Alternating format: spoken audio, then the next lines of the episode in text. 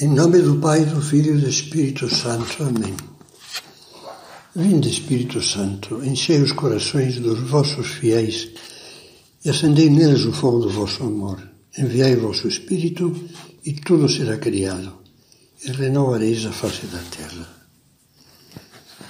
Falamos a propósito da decisão, do grande inimigo da decisão, que é a indecisão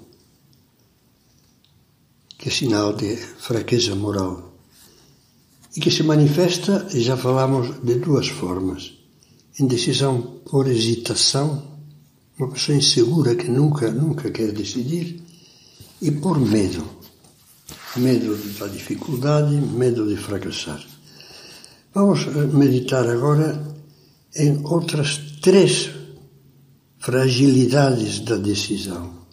A primeira é a fragilidade do próprio querer. Quer ou não quer? A prudência, eu diria, pode perder-se por essa fragilidade do querer, e esse é o caso de, das pessoas que querem, dizem que querem, mas lhes falta caráter e convicção. Tranquilizam a consciência pensando que, na verdade, estão querendo sinceramente, por exemplo, dedicar-se mais aos filhos, preparar um concurso difícil, assumir um compromisso de serviço à comunidade, resolver longas dúvidas sobre a vocação. Dizem, mas na realidade não querem, só gostariam de são os que alguém chamava de suicidas do condicional. Eu gostaria muito de recomeçar a minha vida cristã. Assisti a um filme sobre o Padre Pio e chorei. Eu gostaria tanto de fazer juntamente com a esposa um curso de orientação familiar do IBF. Me falaram que ótimo. Vamos ver se no ano que vem vai dar, quem sabe. Mil desculpas de pura moleza ou preguiça levam a não resolver. O livro dos Provérbios no Antigo Testamento da Bíblia tem uma frase muito, muito direta. Os desejos matam o preguiçoso. Morre no pântano do condicional. Quereria, desejaria. Para esses, São José Maria Escrivá Dizia no livro Caminho: Um querer sem querer é o teu. Não queiras iludir-te dizendo que és fraco. És covarde, o que não é a mesma coisa. Em contraste com os moles inoperantes, penso em Santa Teresa de Ávila. Uma mulher de fraca saúde e com uma vida cheia de incompreensões, perseguições, doenças e obstáculos aparentemente invencíveis ela tinha orado, meditado e se aconselhado muito. Por isso estava certo do que Deus lhe pedia. É uma maravilha ler uma biografia de Santa Teresa de Ávila. Em poucos anos ela realizou, com a fundação de um grande número de mosteiros de carmelitas descalças, o que raríssimos homens e mulheres de empresa conseguem durante a vida. Um trabalho, um serviço a Fundação das Carmelitas Descalças, que continua a dar frutos vigorosos e saborosos em todo o mundo. Eu soube, por exemplo, que faz uns meses se inaugurou um novo Carmelo, ou seja, um novo mosteiro de Carmelitas Descalças em Cuiabá. A importância de um querer sincero atinge o grau máximo quando se trata de decisões das quais depende o sentido profundo da existência o ideal que vai pautar a nossa vida, a fé, a vocação cristã, a fidelidade, o amor, a família. Pensando nisso, peço-lhe que medite devagar, sinceramente, este ponto de caminho, que é o de número 316. Dizes que sim, que queres, está bem mas queres como um avaro quer o seu ouro, como uma mãe quer o seu filho, como um ambicioso quer as honras, ou como um pobre sensual quer o seu prazer? Não, então não queres. Outro inimigo da decisão, a negligência. São Tomás de Aquino, ao tratar da prudência na Suma Teológica, dedica alguns capítulos, o que ele chama artigos, à negligência e diz: a negligência implica a falta de solicitude de vida. Procede de um certo relaxamento da vontade que faz com que não se estimule o raciocínio para que dele surja a determinação de fazer o que se deve e do modo devido. Solicitude significa zelo, empenho cuidadoso por atingir um objetivo para isso é preciso que haja um querer, um ideal que aqueça a alma e a mantenha desperta. O negligente não tem nada disso, nem metas de superação, nem verdadeiros ideais. Só pensa com imediatismo. Só fala de lugares comuns. Só comenta festas, campeonatos, jogos, aventuras efêmeras, experiências etílicas e viagens. Em suma, a negligência identifica-se com a frivolidade, um dos grandes inimigos da prudência.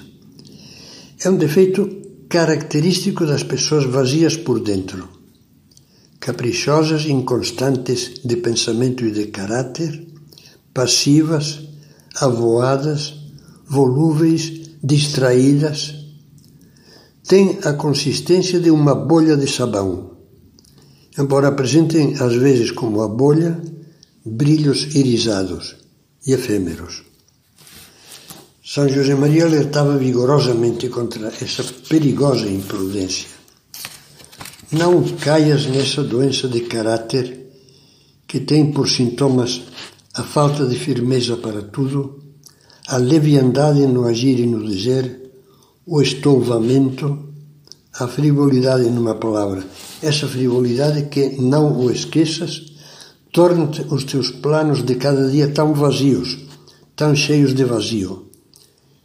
Se não reages a tempo, não amanhã, agora, fará da tua vida um boneco de trapos, morto e inútil. E quando se trata da vida espiritual cristã, o mesmo santo faz um diagnóstico preciso sobre o qual você fará bem de se examinar um pouco. Estíbio é no livro Caminho, o número 331. Estíbio se fazes preguiçosamente e de má vontade as coisas que se referem ao Senhor, isto é, a Deus. Se procuras com cálculo ou manha, ou modo de diminuir os teus deveres se só pensas em ti e na tua comodidade, se as tuas conversas são ociosas e vãs, se não aborreces o pecado venial, se ages por motivos humanos, ou seja, sem pensar em Deus. Finalmente, vicia as decisões e nos torna imprudentes o defeito de procrastinar. Há pessoas que padecem de um tipo especializado de negligência, postergar tudo o máximo possível. Não, sei se o fazem de propósito ou como efeito da compulsão da sua irresponsabilidade. Chegam esbaforidos ao aeroporto e apanham o avião na, ao avião na última chamada ou simplesmente o perdem. Quem diz o avião diz o ônibus atrasam a renovação da carteira de motorista com risco de apanhar a correspondente multa ou sanção. A mesma coisa com o passaporte. Perdem outros prazos, com consequências jurídicas e monetárias lamentáveis, e se afobam quando já não dá tempo. É importante compreender que a verdadeira prudência exige decisões prontas são Tomás, reportando-se a Aristóteles, afirma: é preciso deliberar calmamente, mas pôr prontamente em ação aquilo que antes foi deliberado e julgado. Façamos um pouco de balanço.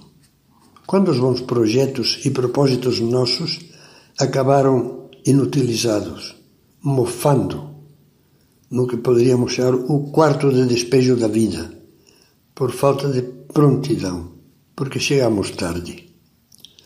Fomos adiando sem razões de peso e com muita leviandade.